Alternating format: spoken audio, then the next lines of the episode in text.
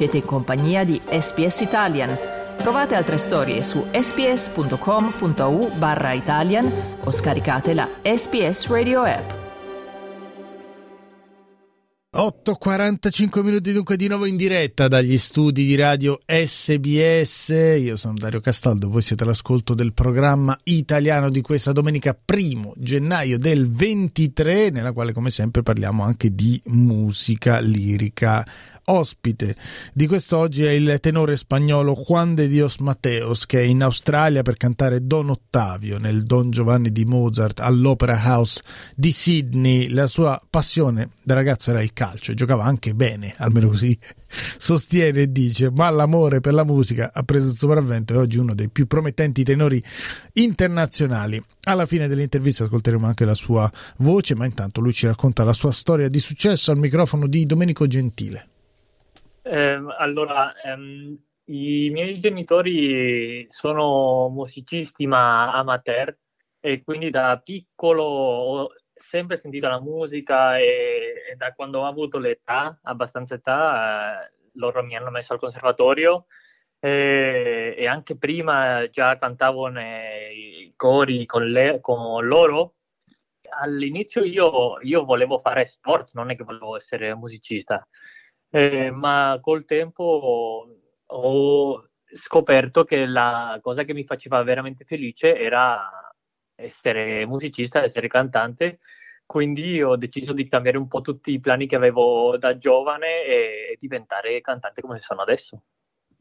Certo, la Spagna probabilmente avrebbe avuto bisogno di un giocatore come lei a questi mondiali. sì, eh, forse perché questo mondiale non è stato il nostro, sicuramente no. Lei ha menzionato il coro, lei ha iniziato come corista, ma in realtà stava per diventare quasi una carriera questa di appartenere a un coro. Sì, esattamente, io ho cominciato come cantante di coro per tantissimi anni, eh, all'inizio eh, erano eh, corali piccole da, dalla mia città, eh, ma dopo ho cominciato a cantare in altre che erano più grandi, anche sono diventato solista in questi, eh, in questi corali e al, sono arrivato fino al punto di essere nel, nel coro dell'Opera Nazionale di Parigi, eh, dove mi hanno anche proposto di essere un posto fisso, ma anche allo stesso tempo ho visto che c'erano audizioni per eh, l'Opera Studio di Parigi e ho pensato, ah, sono, sono, ancora giovane, ho il tempo di provare se funziona, se no. E per adesso funziona, quindi da, penso che 2015 è stato l'ultimo anno dove ho cantato coro, da, da lì eh, canto solamente solista e, e, veramente sono molto contento della mia decisione da, che ho fatto all'epoca.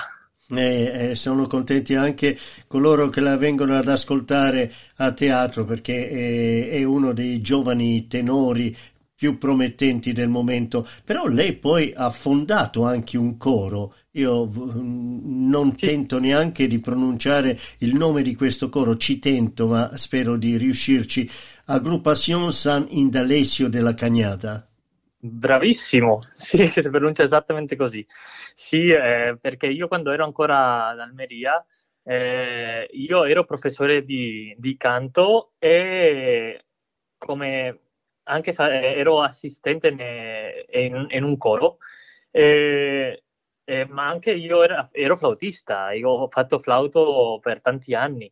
E io ero in questa eh, orchestra di Almeria e mi hanno detto eh, abbiamo pensato perché non facciamo un coro e come tu canti perché non, perché non lo cominci a fare tu? E dico oh, perché no, buona idea ho già l'esperienza, ho cantato t- in tanti cori.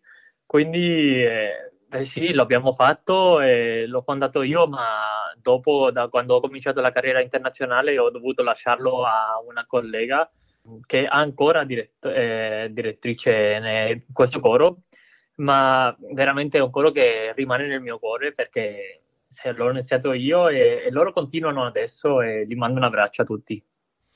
Lei ha parlato dell'audizione all'Opéra di Paris, però poi dopo come tenore si è imposto anche a livello internazionale vincendo numerosi concorsi, quindi è, è stato probabilmente questo che l'ha convinta a continuare. Sì, eh, devo dire che sono stato molto fortunato perché non ho fatto tanti concorsi perché non è una cosa che mi piace tantissimo, ma in quelli che sono andato ho avuto la fortuna di avere qualche, qualche premio. Eh, l'ultima volta è stato nel concorso di eh, Fiorenza Cedolins, eh, un concorso online, il primo concorso online che c'è. Lì ho avuto sette premi, quindi sono molto molto contento. E adesso fanno la sua terza edizione eh, veramente consiglio a tutti i giovani cantanti di fare questo concorso perché veramente aiuta molto alla carriera. E ad aiutarla probabilmente sono state anche delle masterclasses che lei ha fatto con nomi eh, assolutamente prestigiosi della lirica, Anna Kabivanska, Roberto Scandiuzzi, Ildar Abdrazakov, quindi grandi nomi. Ci parli un poco di queste sue esperienze a fianco di questi nomi prestigiosi della lirica? Devo dire che una cosa che ho cercato sempre e che sempre penso che continuerò a cercare che, che non ci fermiamo mai di imparare.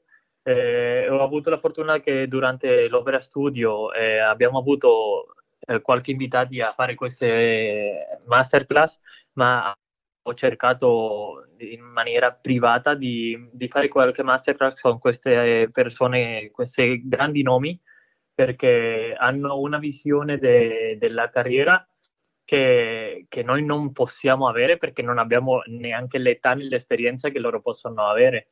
Quindi è sempre una possibilità di imparare eh, non solamente in una maniera eh, tecnica, ma anche di come pensare alla carriera, come decidere eh, che ruoli fare o come cantare differen- eh, diversi eh, repertori e, e, quindi è una cosa che anche consiglio ai cantanti di, di continuare a fare, di imparare, di, di non si fermarsi più. Mm. Mai, eh, Infatti questo è proprio quello che diceva Roberto Scandiuzzi, che eh, nella carriera di un cantante lirico non si finisce mai di studiare, anche lui dopo tanti anni continua a studiare, quindi è proprio vero quello che lei ha detto.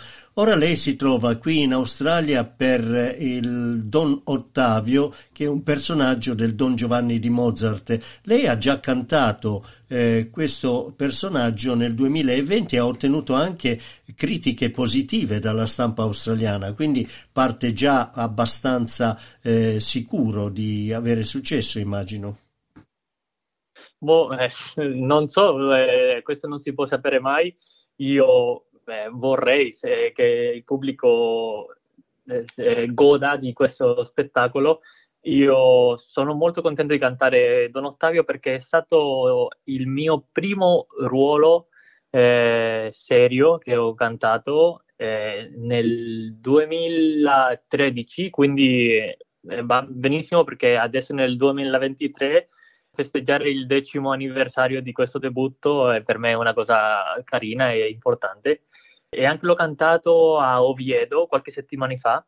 E allora ritornare qua è sempre un gran piacere perché devo dire che il pubblico australiano è, che mi piace molto perché è molto carino con i, con i cantanti, molto gradevole, eh, sempre applaudono tantissimo e, e veramente cantare per il pubblico australiano è una cosa che vorrei fare per tanti tanti anni. Certamente lo, ce lo auguriamo anche noi, così almeno l'avremo come ospite qui in Australia spesso e fa piacere avere eh, persone del suo talento qui in Australia. E parlavamo appunto del Don Ottavio, è un pers- personaggio un po' strano del Don Giovanni di Mozart. Chi è Don Ottavio? Allora, Don Ottavio è la coppia di Donna Anna. Eh, Donna Anna ha questo incontro all'inizio dell'opera con Don Giovanni e quindi Don Ottavio non sa realmente cosa è successo. Diciamo che eh, Donna Anna le dice che, che Don Giovanni, beh, che una persona che lei non sa è, è entrata in casa sua la notte e ha, l'ha, l'ha forzato e quando lei ha gridato chiedendo aiuto, il suo padre è venuto e, e questa persona ha ucciso il suo padre. Allora Don Ottavio eh, cerca un po' di fare giustizia, di eh, vendicare a Don Anna, ma all'inizio non sa chi è e quando Don Anna gli dice che, che è stato Don Giovanni, lui non può crederlo perché un, un, uomo come lui, perché Don Ottavio e Don Giovanni hanno più, più, più o meno lo stesso livello eh, sociale, lui non può credere che una persona che ha eh, veramente la stessa posizione di lui faccia queste cose. Quindi Don Ottavio ha sempre questa battaglia dentro di, di lui stesso, dicendo eh, come da una parte una persona può fare questo e lui anche ha paura di forse eh, diventare così un giorno. Eh, quindi cerca di fare giustizia con Donna Anna, ma per Don Ottavio le regole della società sono molto molto forti, quindi non è che lui va lo stesso a cercare Don Giovanni e fare giustizia a lui stesso, ma cerca di, di, portarlo a Don Giovanni con la giustizia per fare le cose, diciamo, bene come devono essere. Che, che, come che, che non è che lui può fare la giustizia da sua mano, ma che deve portarlo a, alla giustizia di, del, del governo. Quindi lui cerca ovviamente di affidare alla giustizia eh, il giudizio eh, su Don Giovanni, che poi in realtà il giudizio su Don Giovanni lo farà il commendatore, il papà di Anna, in quel finale straordinario che Da Ponte e Mozart hanno eh, scritto, che de, hanno fatto del Don Giovanni una delle opere più eseguite e più belle da andare a vedere al, a teatro. Ecco, lei eh, parlava appunto di questa sua vicinanza con l'Australia, anche perché lei la prima volta è venuto qui per cantare il Cavalier Belfiore in quel meraviglioso viaggio a Reims che è stato messo in scena sia a Melbourne dove lei ha cantato e poi anche a Sydney. Ecco, quindi c'è possibilità di poterla rivedere qui in Australia nei prossimi anni, immagino. Beh, la possibilità c'è. Io devo eh, ringraziare Lyndon Terracini perché è stata la persona che mi ha portato qua per cantare la prima volta e che mi ha anche chiamato per fare questo Don Giovanni queste due volte. Adesso lui eh, lascia Opera Australia e viene una nuova persona che devo dire che mi sento un po' fortunato perché verrà eh, questo Don Giovanni e speriamo che, che gli piaccia come canto e, e veramente vorrei eh, tornare a cantare con Opera Australia nel futuro. Maestro Juan de Dios Mateos, è stato veramente un piacere, grazie. Il piacere è stato mio e spero che a presto.